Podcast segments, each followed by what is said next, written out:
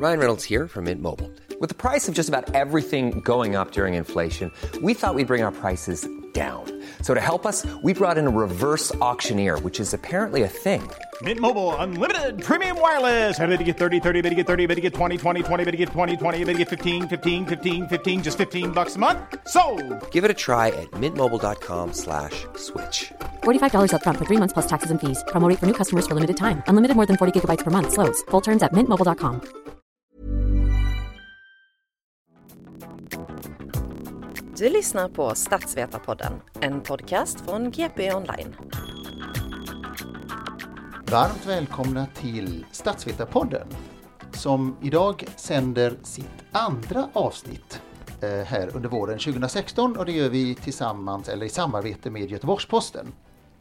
Jag heter Jonas Hinfors, jag är eh, till vardags eh, professor i statsvetenskap vid Göteborgs universitet men i den här funktionen idag så funger- kommer jag fungera som ett slags chef för samtalet. Vi har eh, lite olika chefer vid olika tillfällen och eh, vi har haft kansler som titel, vi har haft eh, lagledare eftersom vi är i Göteborg, men vi är nära regeringsombildningstider, så då kommer ju i varje fall när vi spelar in det här, som är maj den 19, så diskuterar eh, Stefan Löfven om han kanske ska eh, byta ut ministrar. Så jag kommer att vara minister eller möjligen statsminister eller kanske statsvetarminister idag och leda samtalet. Och det gör jag tillsammans med på rakt framför mig här, det ser ni inte men här sitter en av kollegorna. Cecilia Garme heter jag och jag är politisk journalist och eh, doktor i statskunskap. Och jag, Mm, och här har vi en och jag, till. het, jag heter Ulf Bjäreld, jag är också professor i statsvetenskap vid Göteborgs universitet och är dessutom ordförande för en organisation som heter Socialdemokrater för tro och solidaritet. Och tillsammans är vi alltså Statsvetarpodden. Vi har några ämnen framför oss idag. Vi spelar alltså in den 19 maj. Eh, Det här läggs ut eh, lite senare, men eh, ämnena är väl eviga kanske. Det första ämnet är Moderaterna och decemberöverenskommelsen. Sen kommer vi tala om Miljöpartiet och identitetspolitik. Och slutligen om regeringsombildningar. Men vi har också ett litet extra inslag på slutet som vi kallar vår spaning. Ja, vi kanske ska börja då. Moderaterna och decemberöverenskommelsen. Vad kan man säga om det? Ja, vi lever ju i lite spännande politiska tider. Moderaterna ska ju just ha sina Sverigedagar som det heter i Malmö. Där jag tror det är 1500 moderater som samlas på samma ställe för att diskutera politik och vart partiet är på väg. Och det som gör det lite extra spännande att det är ju faktiskt första gången som Moderaterna samlas på det här sättet efter det att decemberöverenskommelsen bröts upp. Och det gör ju att vi har ju nu ett parlamentariskt läge där eh, de fyra allianspartierna tillsammans med Sverigedemokraterna skulle kunna fälla regeringen om de så ville genom att lägga en gemensam budget. Men det gör de inte. Trots att det inte finns någon decemberöverenskommelse som hindrar dem från att fälla regeringen så avstår de. Samtidigt som Moderaterna säger att det är eh, sån fruktansvärt dålig politik som, som regeringen för så låter man dem ändå regera. Då kan man ju undra för det första, varför avstår man? Varför fäller man inte regeringen när man faktiskt kan? Det borde väl vara en oppositions högsta vilja att kunna fälla regeringen. Och för det andra, det har ju funnits i december i Moderaterna ett stort eh, motstånd mot, eh, mot decemberöverenskommelsen.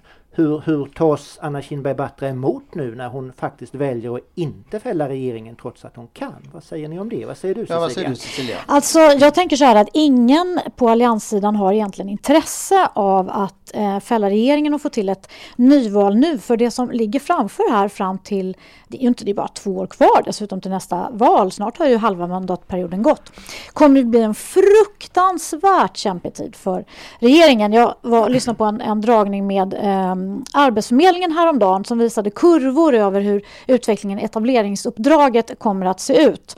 Och eh, puckeln är ju nånt, långt ifrån nådd om man säger det. 17, 18 som de stora eh, utmaningarna kommer på eh, framförallt eh, arbetsmarknadssidan. Det kommer vara fortsatt otroligt tufft med integrationen. Och de här moderaterna som nu samlas på Sverigedagar då, där finns det ju massor av kommunmoderater och det är ju många av dem som har varit eh, eh, ja, skeptiska kanske till den partilinje som Fredrik Reinfeldt och även Anna Kinberg Batra drev. Eh, det Sveriges kommun och landsting har listat alla saker som regeringen måste göra på en gång för att de ska klara sig. Det finns för närvarande 52 krav på den listan eh, och det är bara 12 som har blivit tillgodosedda. 30 krav kvar, eh, 30 krav kvar som ska infrias. Massor av pengar så att eh, kommunmoderater har mycket att vara arga för. Så du tror att Moderaterna vill låta regeringen regera sig sönder och samman så att säga för att sen kunna komma att väljarna då ska hitta en sönderregerad regering och istället välja alliansregering. Är det inte en riskfylld strategi? Tänk om det istället går ganska bra. Jag menar som det är nu så sjunker ju arbetslösheten, BNP växer så det knakar. Och att då inte investera att man nu faktiskt kan fälla regeringen. Är det inte en väldigt riskabel strategi? Och hoppas att det ska gå så dåligt för den här regeringen så att väljarna tröttnar på det. Fast politik är att ta risker. Jag tror att eh, de tro, tycker nog att riskerna är, vore ändå för stora med till exempel ett nyval när man inte vet hur det går för de små partierna. Eh, Anna Kinberg Batra är fortfarande ganska ny, behöver fortfarande skulle jag säga landa hos sina egna partikamrater. Så min gissning är att de hellre låter regeringen eh, regera sönder sig. Om jag får bryta in här som, som statsminister då, eller statsvetarminister. Ja, ja. Alltså jag delar nog eh, Cecilias bild att eh, Eh, Eh, dels det här att eh, politik är att ta risker och att låta eh, regeringen så att säga, regera sönder sig, att hoppas på det. Att man inte får några bra eh, långsiktiga beslut för att man hela tiden riskerar också att eh, faktiskt röstas ner i många frågor av oppositionen som ju är större än regeringen tillsammans, eller de rödgröna. Och då blir regeringen passiv också. Men samtidigt så det, det Kinberg Batras alltså ledarskapsdilemmat här är ju att å ena sidan så Eh, kan man ju föra den här linjen, men det finns ju också en...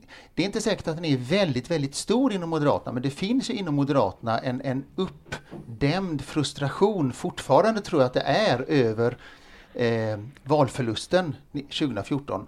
Men inte bara valförlusten, utan över de ideologiska val som skedde under Reinfeldts tid. Att en minoritet i partiet känner frustration över att de hela tiden fick stå tillbaka. Och vi kan kalla det, det kanske är i försvarsfrågorna, det kanske är i flyktingfrågorna, det kan finnas andra skattefrågorna.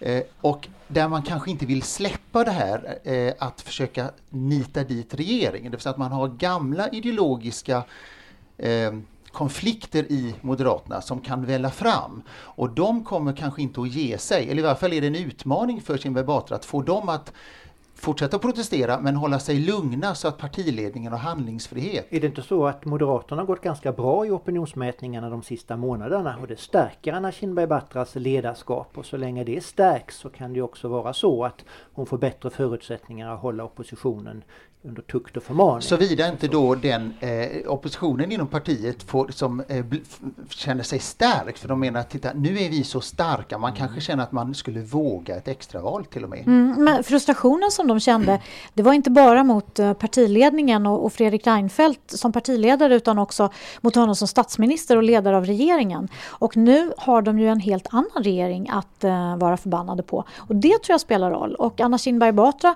som visserligen delade Fredrik Reinfeldt Reinfeldts uppfattningar helt och hållet.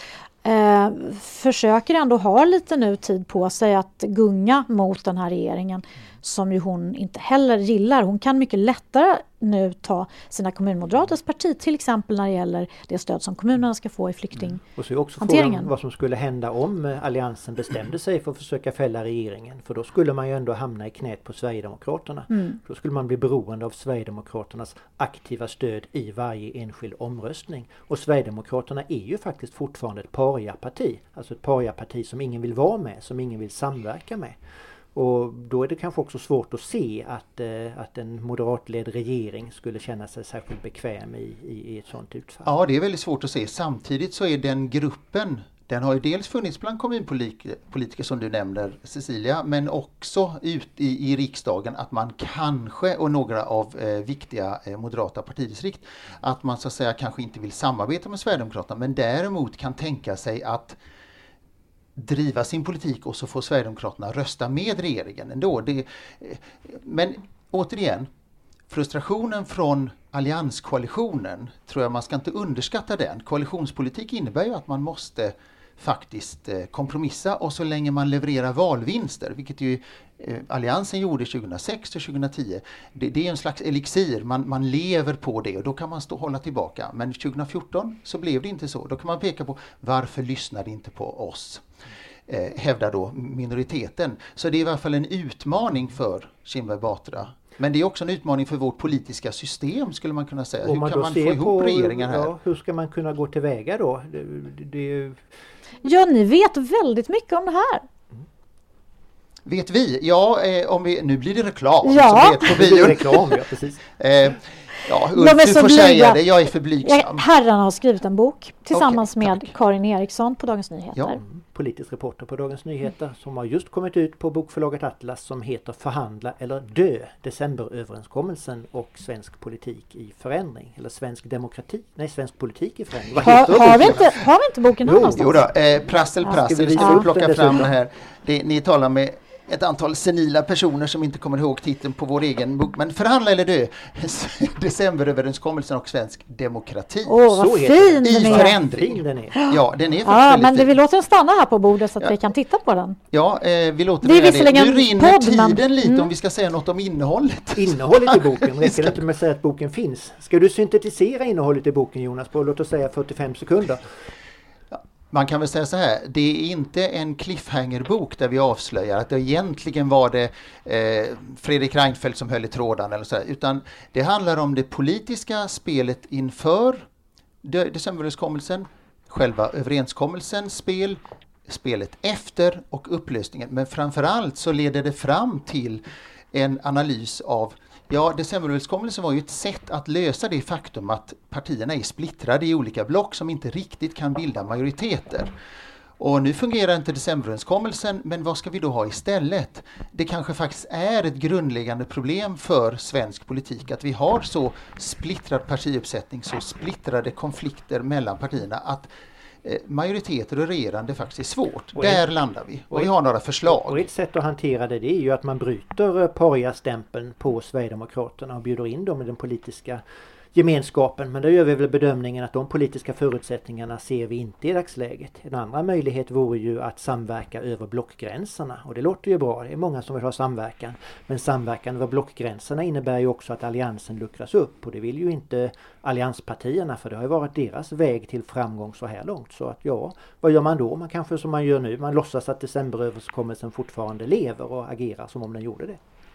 Här hittar jag en jättespännande, eller för statsvetare då, väldigt sexig mening i boken. Ytterligare en aspekt av svensk författningspolitik är ett drag av bristande principdebatt. Det är en underbar mening. Ja, är det visst du är som har skrivit den Jonas? det- jag, jag tror tyvärr du. jag är skyldig. Eller så är jag då fantastiskt, vad roligt att jag är skyldig till den eh, meningen.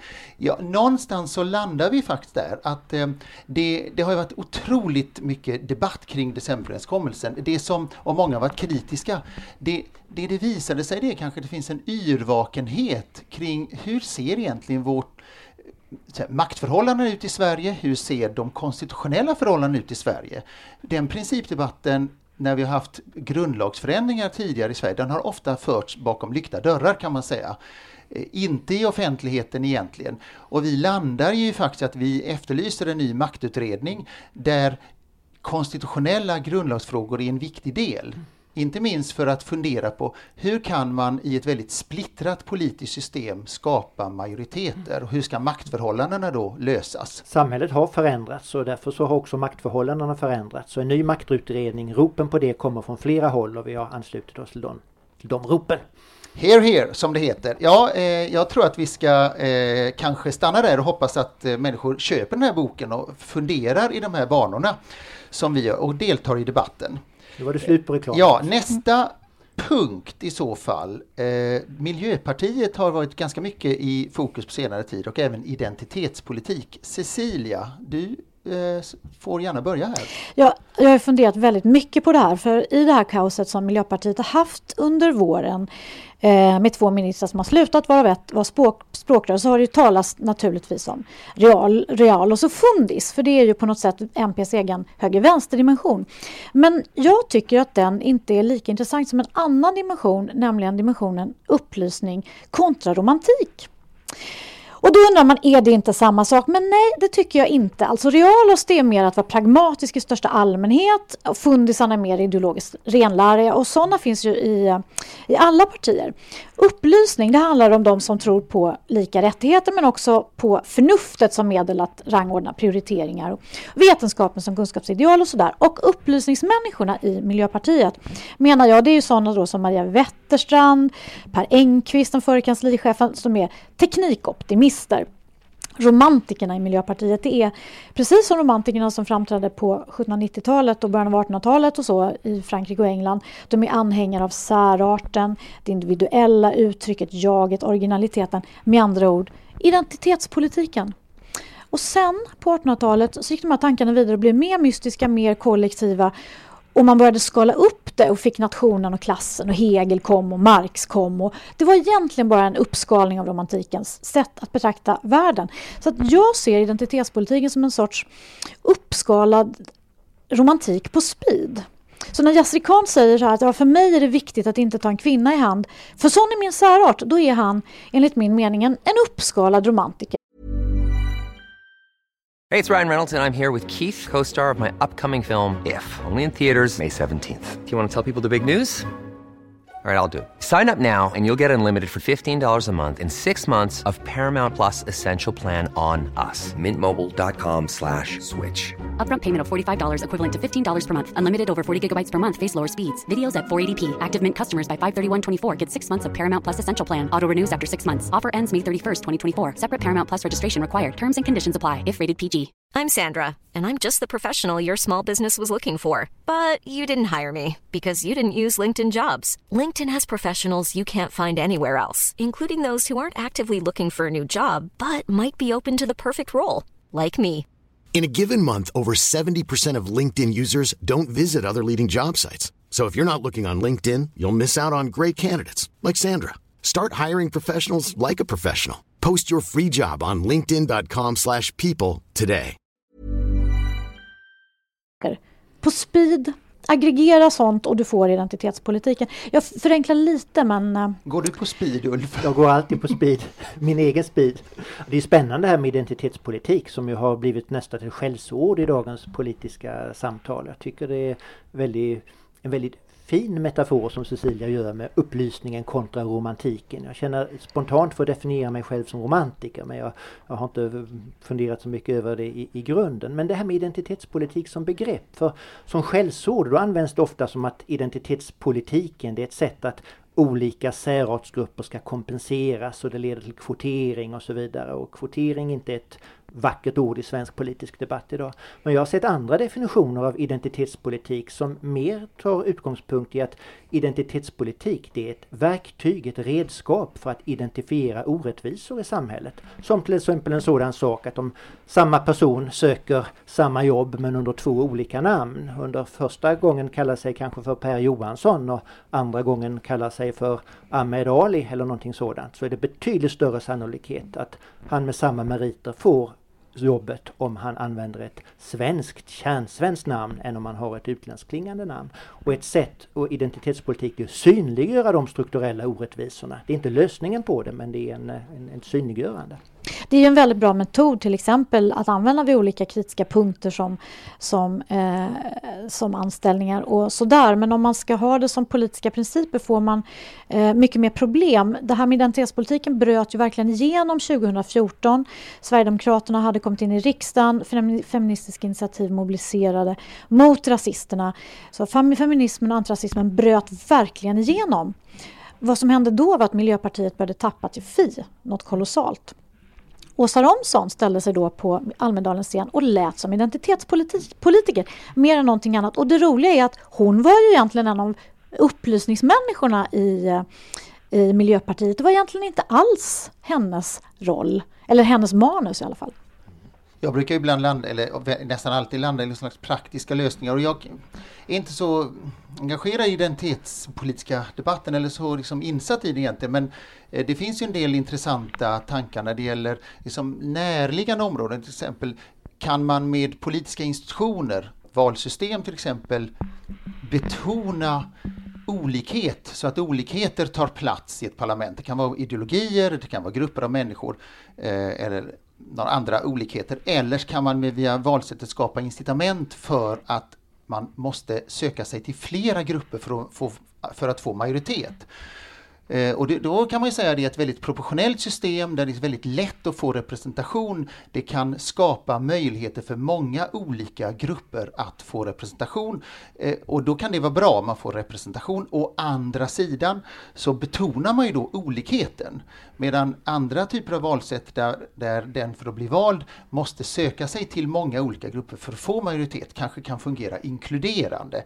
Eh, och det kanske man kan fundera lite, vilka, vilka institutioner, om man nu är det ena eller det andra, hur ska våra institutioner utformas för att vi ska uppnå det ena eller det andra? Och det är möjligt att jag landar i det här lite mer samarbetande då kanske, mm. eh, utan att ta politisk ställning i identitetspolitiksfrågan. Skulle det då hänga ihop med eh, valsystem till exempel, skulle man kunna säga att eh, den typen av flerpartisystem vi har, proportionella val, eh, ger en grund för en, alltså är extremiserande alltså, som modell? Principiellt sett kan man säga det, mm. att ja, det ger grund för att det är fler identifierade mm. grupper. Om det sen är extremiserande. Renodlande det, det kan man säga. Men renodlande. Ja. Mm. Men nu, det här har ju varit en otroligt stor debatt inom Miljöpartiet på senare tid och den ledde ju fram till att eh, ett språkrör, Rosa Romson, avgick eller tvingades bort, hur man nu ser det, och istället har Isabella Lövin kommit. Och om man ser framåt, alltså, finns, finns det något hopp för Miljöpartiet? Nu har man gjort ganska stora förändringar internt. En viktig språkrör är utbytt.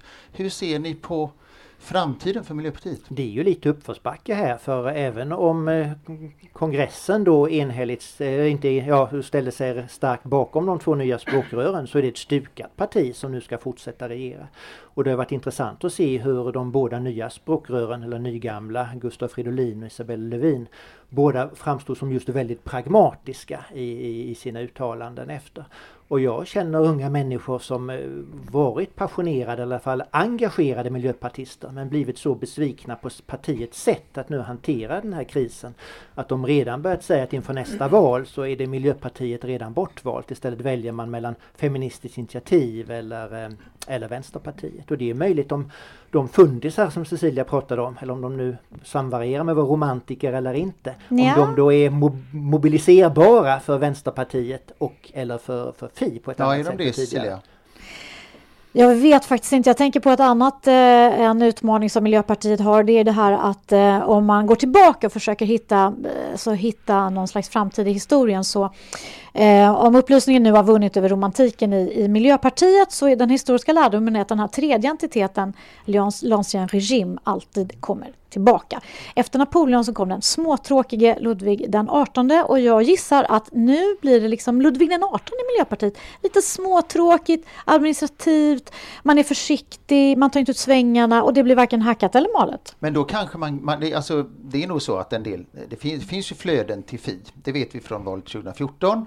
Eh, inte så stora till V, men det, man kanske kan börja locka andra partier. Alltså det kan ju, det här, man har en stämpel på sig att vara oseriös och allt det här. Den, den kommer säkert finnas kvar länge. Den, den odlas friskt av partiets motståndare, men man kan ju tänka sig att det faktiskt lockar till sig. Jag är ju annars cyniker att om man tänker, man, nu har vi bytt ut Lövin här, pragmatiker, ja, och i praktiken har ju MP i regeringen varit väldigt pragmatisk. Man har varit väldigt, väldigt samarbetsinriktad det finns väl ingenting skulle jag säga som tyder på att det kommer att ändras. Nej, signalspelet har ju varit klart eh, samarbetsinriktat även efter språkrörsskiftet. Jag tänker på det här med som Cecilia sa om att det går i vågor. Karl Marx sa ju en gång att historien upprepar sig första gången som fars och andra gången som tragedi. Frågan är bara var i den processen som Miljöpartiet just nu befinner sig. Mm. Jag skulle vilja utnämna en person i alla fall till veckans Voltaire och det är inte ens någon, eh, kanske blir månadens Voltaire då, men den som eh, verkligen formulerade det här just upplysningsidealet, det var inte miljöpartist utan sossen Aida Hadzialic. Hon gick ut för några veckor sedan, mitt i Miljöpartiets tid och sa jag är inte här som en före detta flykting från eh, Bosnien. Jag är här och representerar eh, Sverige. Jag representerar alla svenskar. Man är inte mindre värd för att man är född i en förort i Sverige än för att man är född i en förort i, till Aleppo.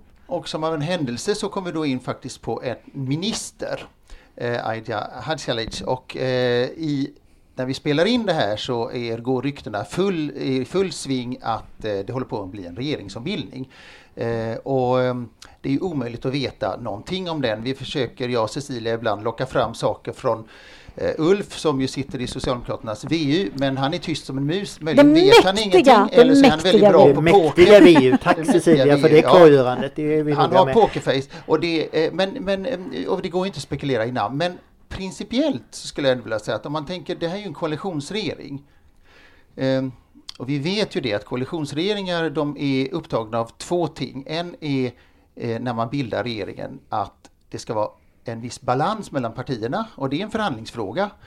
Så att om det nu försvinner miljöpartister så måste de nog ersättas av miljöpartister. Alltså så att balansen i antal är väldigt viktig mellan de två koalitionsparterna. Och sen är det vissa, vilka departement man ska ha. Då är det ju vissa departement är väldigt viktiga för juniorpartiet och även för S förstås. Men det, man brukar, forskningen visar väl att juniorpartiet ofta får sitt favorit departement. Så miljödepartementet är väl troligt att det kommer att vara en, en miljöpartist. Eh, sen är det ju kompromisser hela tiden, men alltså de två frågorna, där, den där kommer säkert inte Löfven att störa den liksom, grundbilden, kan vi väl tro. Löfven har ju varit mycket tydlig med att han uppskattar Miljöpartiet och att de som har velat eh, lyfta ut Miljöpartiet och regeringen har ju inte fått något stöd från hans sida. Så att eh, Sen kan man kanske inte heller låsa sig fast i antalet ministrar utan som Jonas var inne på det kan ju också vara vilka departement. En del departement väger tyngre än, än andra. Vi har också en väldigt stor regering idag. Det är väl 23 plus 1 om jag kommer ihåg det rätt. Jag tror aldrig Sverige har haft en större regering. Så att kommer han att strama åt eller kommer han att försöka upprätthålla balansen genom att tillsätta ännu fler ministrar? Det, det vet vi inte just nu. Och vi tänker vi vill ju spe, börja spela regeringsbingo. Eh, vi vill bara att det ska annonseras nu, en presskonferens, så att vi kan ja, sätta igång. Och... Vi har kollat här under mm, dagen mm, när vi spelar mm, in detta den 19 spännande. maj, men det mm. kommer inget. Och då, eh, vi har pratat lite, vill, vill Löfven eh, störa Moderaternas Sverigedagar som pågår samtidigt eller vill han inte göra det?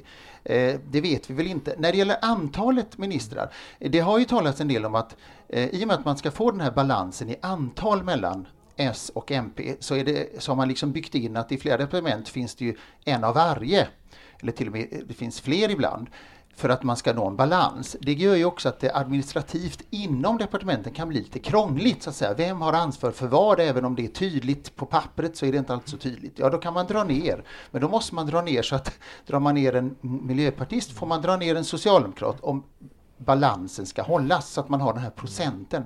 Eh, det här är inte lätt. Nej. Göran Persson har varit ute i debatten, han går ju ofta ut i debatten nu för tiden och eh, används som någon form av orakel i regeringsfrågor. Eller om man möjligen tittar tillbaka på gamla uttalanden han har gjort. Han sa ju länge att den ultimata regeringen består av, jag tror det var 18 ministrar. Men jag tror aldrig han själv lyckades nå det målet. Men han tycker att less is more. Lättstyrdare, lättare att organisera och mer kraftfullt. Ulf, när, eh, när sossarna gjorde egna regeringar var det inte också så att man hade olika intressen och grupper att ta hänsyn till inom partiet? Jo, Socialdemokraterna beskrivs ju inte så sällan som en koalition av olika intressegrupperingar och det är klart att Socialdemokraterna är fortfarande ett stort parti med närmare 100 000 medlemmar men har ju varit ännu större och då kanske det låg ännu mer i den här koalitionstanken. Jag skulle vilja säga att i och med att Stefan Löfven har lyckats samla partiet till skillnad från hans företrädare Håkan Juholt så har han också ett ganska fritt mandat vad det gäller representativitetsfrågorna. Kön är naturligtvis det allra viktigaste skulle jag tro fortfarande men eh, i övrigt med partidistriktens storlek och så vidare det väger inte lika tungt i regeringssammansättningen nu som jag tror det gjorde tidigare. Och sen ska man komma ihåg, det handlar inte om S då utan att när det är en koalitionsregering så har man ju oerhört stort de olika partierna som ingår, i det här fallet Miljöpartiet, har ju väldigt stort inflytande över sina namn. Alltså det är nästan delegerat till den partiledningen. Sen, kan man, sen är det ju en dialog. Det var likadant i Alliansen. Man har så att säga I ett mandat över sina egna. språkrören som bestämmer. Ja, även om det i grundlagen står en sak om att statsministern bestämmer så i praktiken är det realpolitik här. Ja, eh, vi kommer kanske inte mycket längre. När vi sänder, eh, spelar in nästa gång den eh, 16 juni så vet vi hur det har gått. Det kan hända att det varit någon ny regeringskris då, men nu eh, tänkte vi fortsätta med vår fasta punkt. Och det är Cecilia som kommer ha en spaning och vi är inte riktigt säkra vad detta blir. Nej, jag vet inte riktigt heller kanske. Eh, men det är väldigt roligt att få vara, få vara eh, spaningsledare.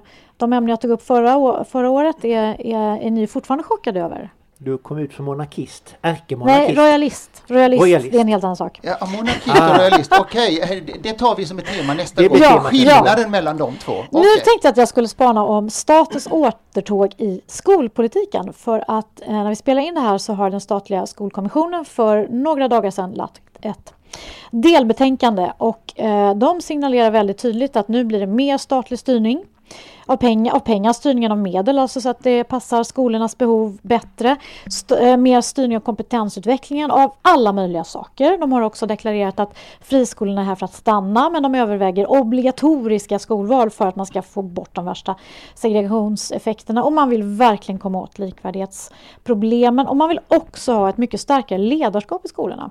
Det där tror jag är en, en trend i tiden. Jag tänkte särskilt på det igår när jag var invecklad i en lång diskussion på Twitter som handlade om en lärare på en eh, gymnasieskola som eh, passerar genom matsalen och eh, det är några killar som sitter och bråkar vid ett bord. Det visar sig att en av dem har hällt socker i saltkaret eller om det var tvärtom.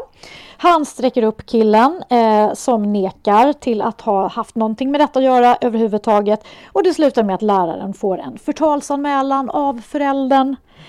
Eh, och din spaning är att det här kommer att stramas åt? Alltså min staten. spaning är att det här måste stramas åt. Vad Hur som känns hände det att var... komma ut som folkpartist frågorna? Liberal Jonas. Li liberal. Förlåt, förlåt, förlåt, Ja, det var ju daterat så. Men, men allvarligt talat, alltså, och här, i det här fallet var det till och med så tydligen att rektorn sa att ja, man kanske inte ska uttrycka sig så till elever. Jag menar, vad är det här för någonting? Vi kan ju inte ha det så här. Vi ja. kan ju inte ha föräldrar som terroriserar lärare. Vill Ulf säga något ytterst kort om den här frågan? Jag tror jag, det mäktiga VU, vad tycker ni om skolan? Jag tror att det mäktiga VU i det här fallet väljer att lite fegt ducka i salt och pepparkarsfrågan när det gäller skolpolitiken. Och jag återgår till min eh, statsvetarministerroll och säger att eh, i princip är härmed eh, debatten avslutad. Eh, vi tar med oss den här spaningen och de andra eh, ämnena vi har diskuterat. Då är det så här att eh, vi spelar in nästa gång den 16 juni. Då kanske ministrar har avgått. Det är kriser överallt. Det tycks ju vara ett tema i svensk politik.